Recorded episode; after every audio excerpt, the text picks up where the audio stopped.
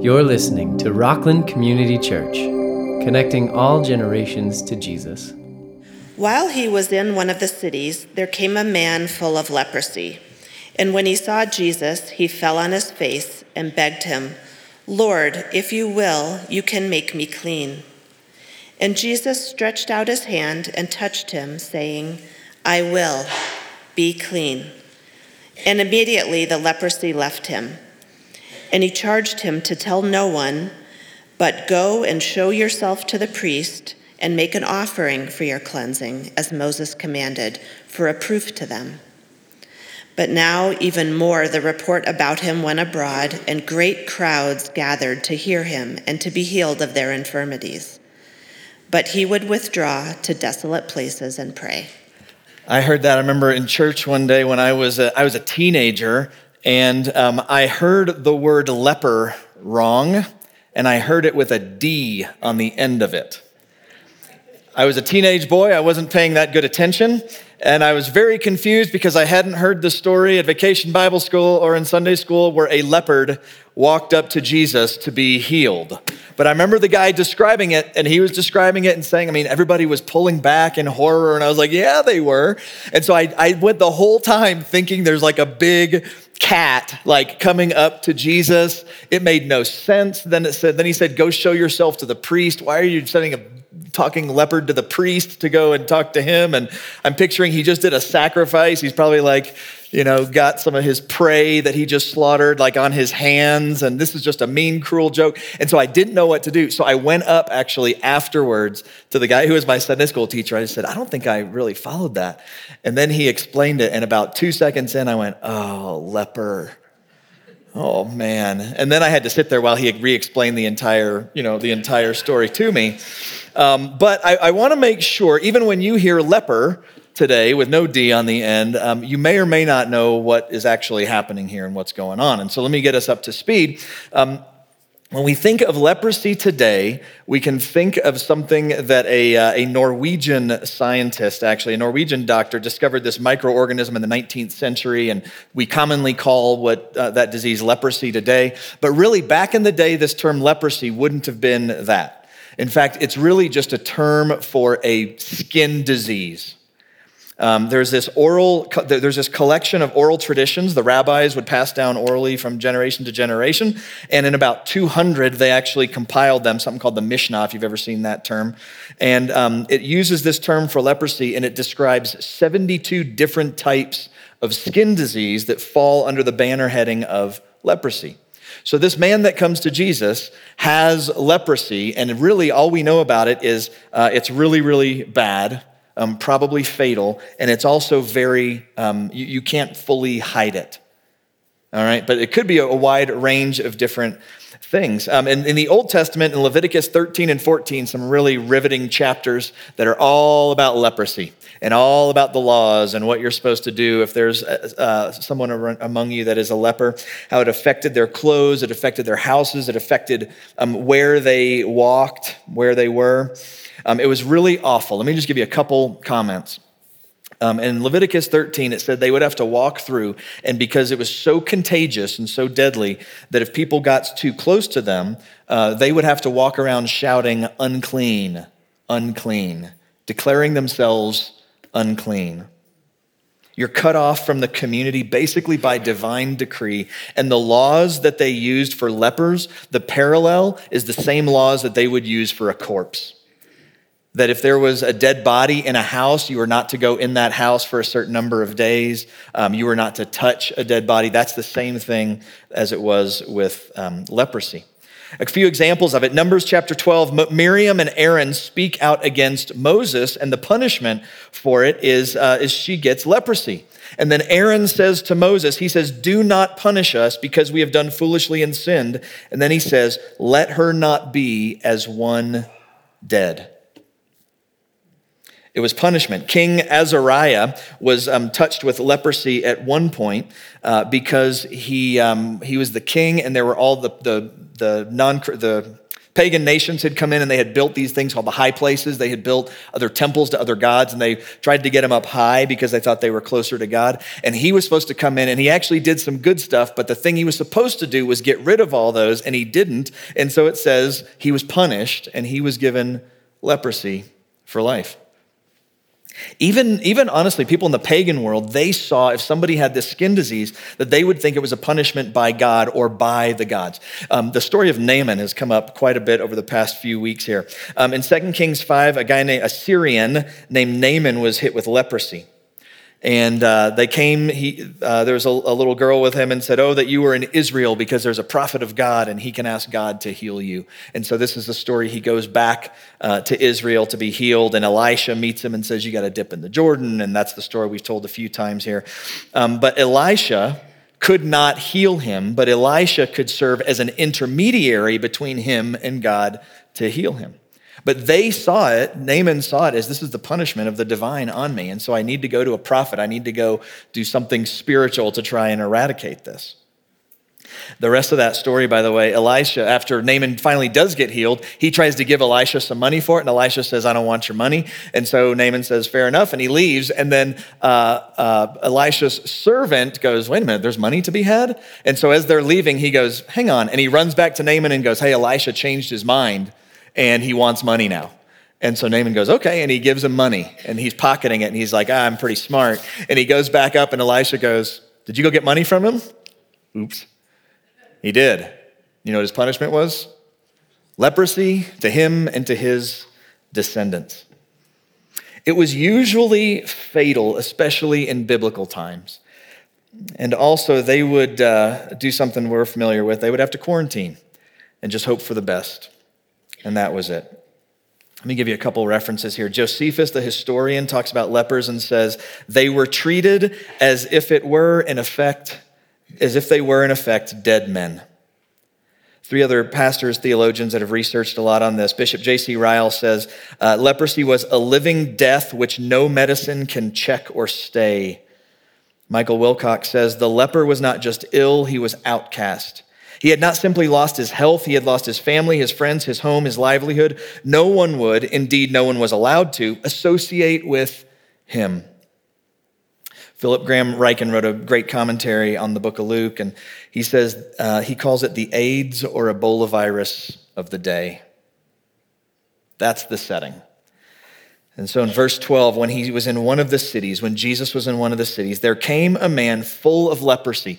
It's interesting. This story appears in Matthew, Mark, and Luke, and only Luke's gospel adds this idea of full of leprosy. So thank you, Dr. Luke, that communicates to us that this is an advanced stage for him. This isn't, he might have leprosy, he might not. This is, he is, uh, he is full of it. This is an advanced case of the disease. Um, death is imminent and it is visible to the entire world. He was full of leprosy, and when he saw Jesus, he fell on his face and begged him, Lord, if you will, you can make me clean. Now, he's not even supposed to be in the town. And here he is walking through the town, and I'm just picturing, you know, kids just looking at him and, and people just feeling uncomfortable. I picture mothers reaching out and just clutching their children and just like pulling them back out of the way. Don't get close to this person that is unclean. And here he has the audacity. He is desperate. He's full of leprosy. He falls on his face and he's begging, Lord, if you will, you can make me clean. Now think about this. When he says, if you will, you can make me clean, he's saying, I know you can heal me. But he's saying, I don't know if you will or not. So imagine him there just holding his breath, waiting for the answer from Christ. I know that you can. I know that you're powerful enough too, but are you loving and caring enough to care for little disgusting me? And Jesus stretched out his hand and touched him, saying, I will be clean. And immediately the leprosy left him. So much here. When he, when he says, I will, think about like what has happened before all throughout the Old Testament, and then you'll see it later in the New Testament when people are getting healed, they have to invoke the name of God to do it. Especially with leprosy, the whole history of it is you, it's something divine. You've got to invoke the name of God to do it. And Jesus doesn't have to. He says, I will. This is the man recognizing who Jesus is, that he's divine, and Jesus saying, You are right. That is who I am. I am God in the flesh. But also when he says, I will, and this is the obvious one, is he's saying, I love you. Yeah, the world's love kind of goes up and down, and as you progress and get worse and worse, and people see that it's starting to not get healed, their love for you and care for you is going to be depleted. Mine is steadfast. That's what God, that's what Jesus Christ is saying. But here's the thing that I think is fascinating it says Jesus stretched out his hand and touched him. And he didn't have to do that. He could have just said, be clean. Like you could have just taken out that part and said, and Jesus said, I will be clean. And immediately the leper, that, that would have worked as well. He just needs his words. In fact, he doesn't even need his words. Don't you think that Jesus could have just seen him? And even if the guy didn't ask, he could have gone, Oh, I know what he needs. Like that. Or what, he didn't have to do that even. And it, he could just think it. And then the guy's just healed. And yet, what happens is with everybody watching, with everybody looking around, so uncomfortable, so not wanting to get close to this guy, pulling friends, family back, Jesus goes to him, stretches out his hand, it says, and unnecessarily puts his hand on him. I mean, think about this. He, has four things that he does. Culturally, there's four reasons he shouldn't have done that. Culturally, he would have had an excuse. This tough Greco Roman culture, you're not supposed to associate with people like that.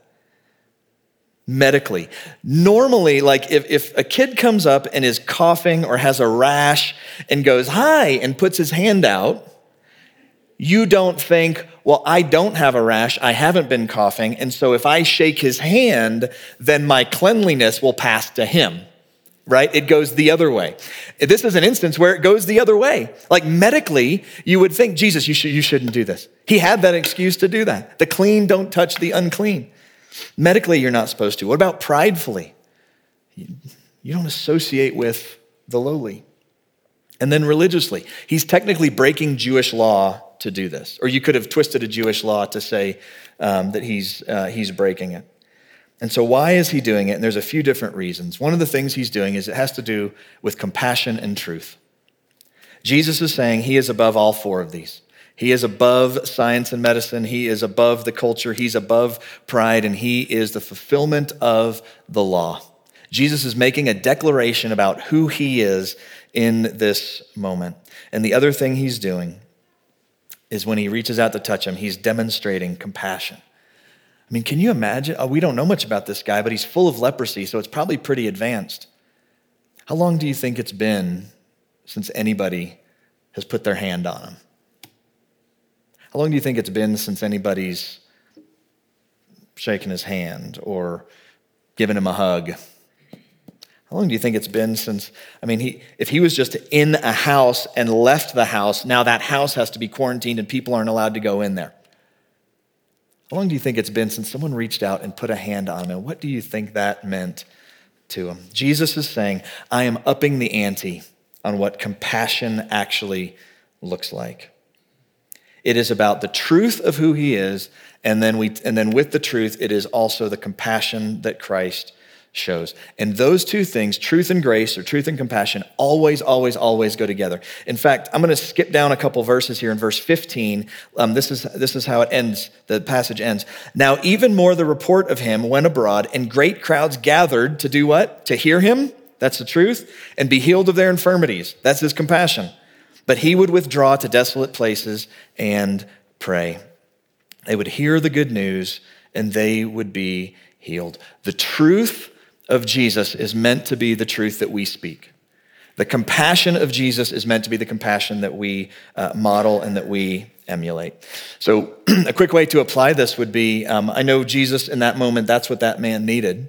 He needed to do something that no one else was willing to do. So, think about this about people in your life that there's a way you could show compassion by going one step closer than you are maybe right now. We're often um, for people in principle, but really what can happen if we're not careful is we're really just against the people that are against them. So, like if we say we're for the poor, we love the poor, um, instead of actually going to the poor, sometimes we're just against the people that we think are against the poor. We'll rebuke them for not being for the poor. But the reality is, I'd, I'd love to ask those people do you give money for the poor? Do you go and help the poor? Are you in their midst, or do you just kind of care and you're just mad about the people that aren't really for them? Go to them. That's the compassion of Jesus. He stretches out his hand and he touches them. So think about like how, how can we show this? Maybe you're um, one of many kids, and the youngest kid gets picked on, and you're the big kid. What if you go step in and say, "Nah, we ain't picking on this little one anymore"? Or maybe a kid at school, student at school, and there's a bully picking on people, and everybody wants to be not associated with the person getting picked on because then they're going to get picked on. And what would it look like if you went and you stood right next to them?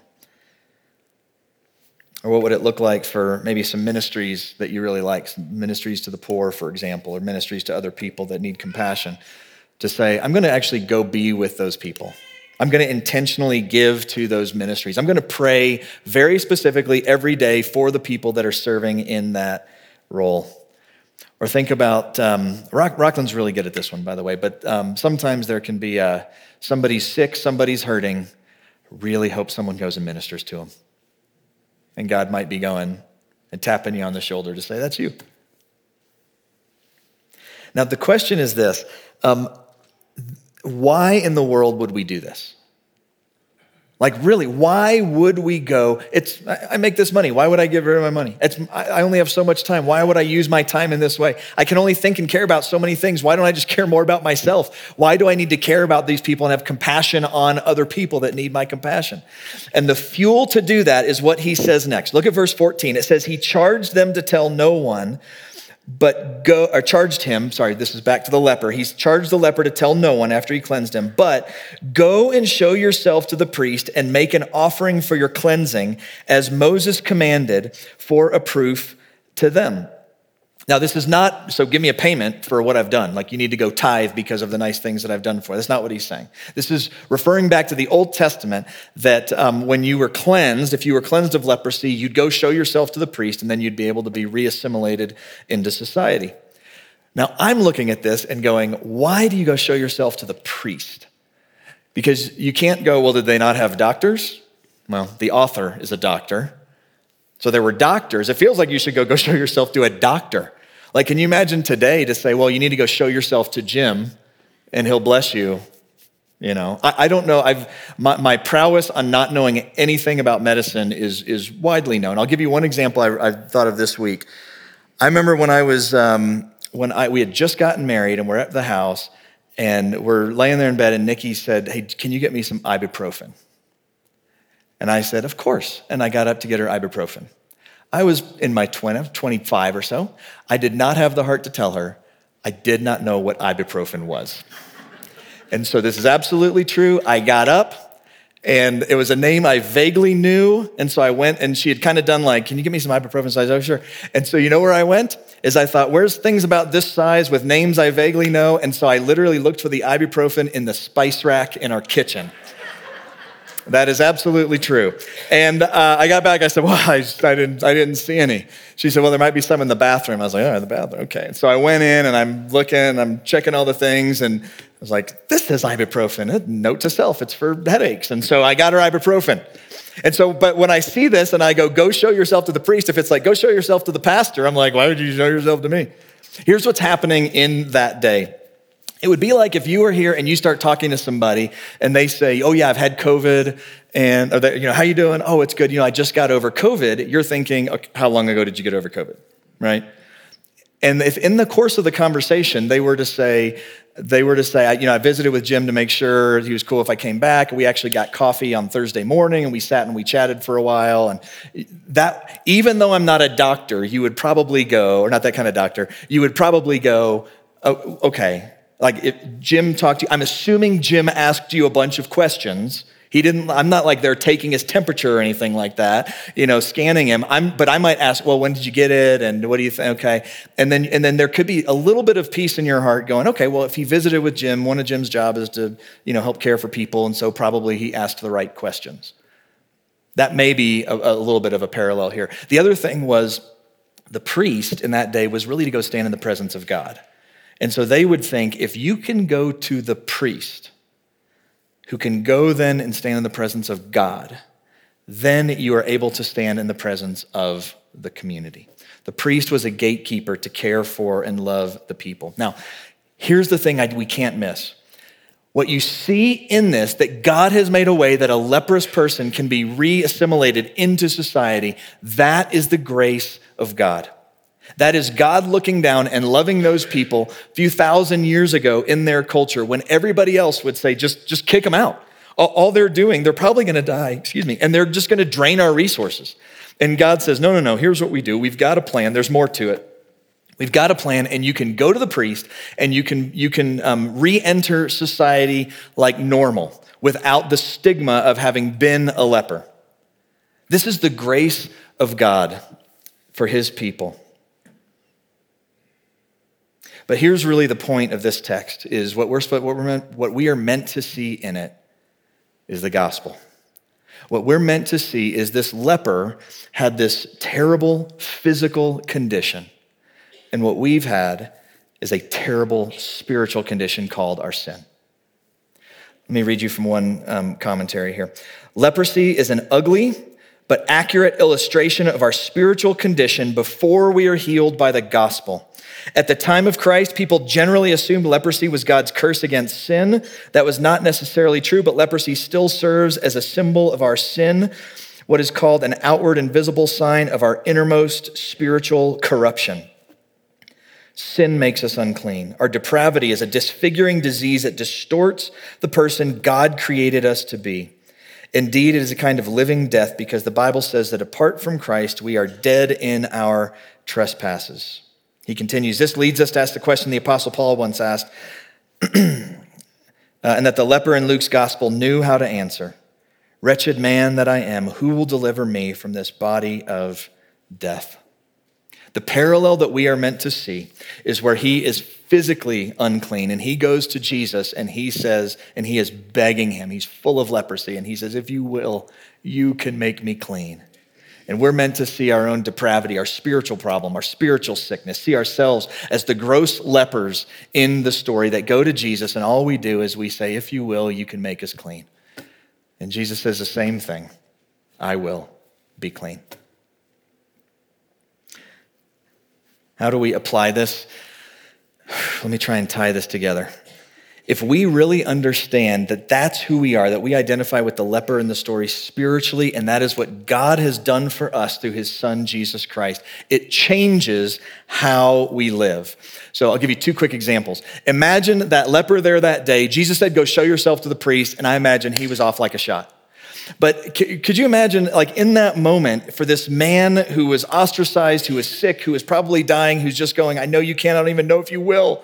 And everybody else is looking at him, probably going, just do something fast and get him out of here. That Jesus would heal him. If Jesus had gone, if, if he's healed and then Jesus goes, uh, here, put on this silly hat and go run outside and cluck like a chicken, he'd have probably gone, okay, and put it on and gone outside and started clucking like a chicken. Hey, break dance for me, dance for me, anything. He'd be, oh, okay. Like, like whatever you ask me to do, whatever you want me to do, I will absolutely do it because I know what was wrong with me and I know that I have been fixed in you. That's what it's meant to be for us who have been saved spiritually, that we'll go, anything you ask, we will do. I had one uh, this Friday night. This really changes how we have compassion for others if we understand this. I had one Friday night. I went, my uh, wife and kids are out of town. I went to the Rockies game. Don't judge me. I went by myself to the Rockies game. I'm going to be that old man that's going to be like 81 games, keeping score at the Rockies game. That's going to be me. I was there by myself, or 30,000 other people were there. My wife and kids weren't there. They were out of town. And I walked into the game and I was going to my seat, and uh, as I'm as I'm kind of walking down to get to my seat, I'm I'm scoping out like who's on either side of me. Am I going to get the armrest or not, kind of thing. And uh, I'm walking by, and there was a gentleman sitting next to me, and it was him, his wife, and a little girl. And uh, as I walked by, they, the adults both were double masking. They had two masks on at the game. And I was about to be sitting by him, and I did not have my mask. I had checked, and they said, You don't have to. And I'd even asked the lady when I scanned my parking, I said, Do I need to bring my mask? She said, You don't need your mask. And, um, and so I said, Okay. So I didn't have it with me, and I started walking down the thing. The little girl had a mask kind of down here, and she was drinking something. I'm walking past him, and, um, and he kind of puts his hand out like this. I was walking this way to get past him to sit next to him, and he kind of puts his hand out, and he says, Where's your mask? And I said, I said, it's in my car, you know. And then I was, I was pretty just kind of dumbfounded with the rest of the conversation. I won't go into all of it, but he basically he said, whoever's sitting by me is going to have a mask on, that's for sure. And he has two masks on, so the only way he can talk to me is he has to kind of yell and kind of be loud. And so it looks like he, I mean, he was upset, but he's like firm and he's and he's like yelling at me basically. And I'm standing, I'm kind of standing facing this way, and the crowd's back here. And I thought, oh my gosh, did I miss the memo that I'm supposed to do this? And I look up, nobody else in the section has a mask on, and um, and so I really don't know what to do. And he's basically just imposing some law and said, if you're going to sit here, you are going to get a mask and you're going to put it on, or you got to sit somewhere else. My flesh started crawling a little bit, and I was ready to, I wasn't going to fight the guy, but verbally, I was about to just go off. I was, I was pretty mad. And I didn't know what to do. And then something happened that I looked up before I spoke to look up to see if there was anybody from Rockland sitting in section 204 that night. And as a general rule of thumb, if you're about to do something and then you go, I hope no one's here that's going to call me a hypocrite. Oh, good, no one is. You probably shouldn't do whatever it is you're about to do. And so I didn't know what to do. If I told you the story, you would be going, oh my gosh, I can't believe he did that. This poor man with his daughter, like sitting behind them, was kind of like holding her, like, you know, be okay, you know. Um, and the usher wasn't there to hear. And so I just, I just said, you know, excuse me, just a minute. And I just slipped back out and I just, I'm gonna go walk the concourse. And so I do that. I just walked the concourse. I walked it once. And the first time I walked, all I could think about is how wrong this guy's request was. Come on. I mean, the Rockies say you don't have to, the health department, that everybody says no, but you're imposing a rule on me, and it's just one of my big pet peeves, and I'm just, and you're, so what example for your daughter, and what are you, you know, and I, just everything. And I did a whole lap just mad. Just mad at what this guy had just said, and I'm glad I was by myself. I was glad my family wasn't there. That would have been tougher. And I was just mad, and I was just walking, and thinking, and, um, and I finally, my best, my best plan was I was going to go find an usher and just go, hey, here's the situation. Can I just sit somewhere else? I'll sit in a worse seat. I don't care. I just want to enjoy the game. That, that, was, my, that was my plan. So I walked back to where, to where I was sitting, and I was going to head back up. And then I thought about this text, and I thought, oh, dang it. I'm going to tell people that they need to apply this. Maybe I should as well. And so before I did that, I took another lap and I thought, I thought, what if this, the whole last time, all I did was think about how wrong he was? What if I take another lap and all I do the whole time is think about how forgiven I am in Christ? And so I did. Took a lap. I just started thinking of my sin, my propensity to sin, my flesh, how it reared up, and I was about to just lay into this guy in front of all those people and probably do no good. And I just started walking. I just started realizing like the sin in my life and how desperately I needed forgiveness and the greatness of the grace that God has poured out on me.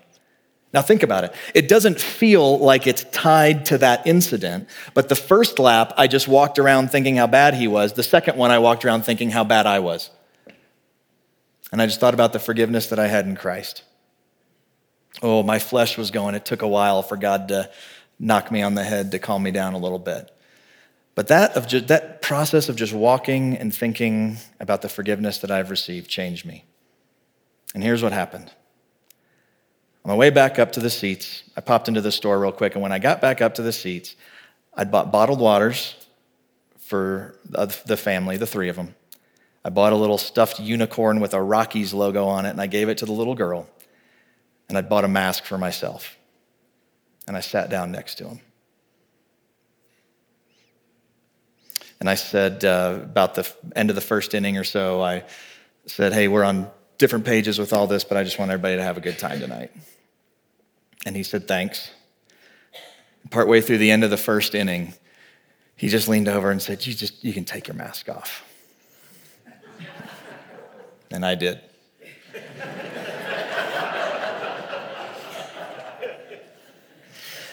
what changed? When I start realizing this is what Christ has done for me, it changes. Changes how firmly we stand for truth and the compassion that we would have for others. And so today we need to remember as we take communion that Jesus didn't withhold his healing from a leper when he would have every reason to do so. But he didn't withhold his body and blood from you and me, spiritual lepers as well.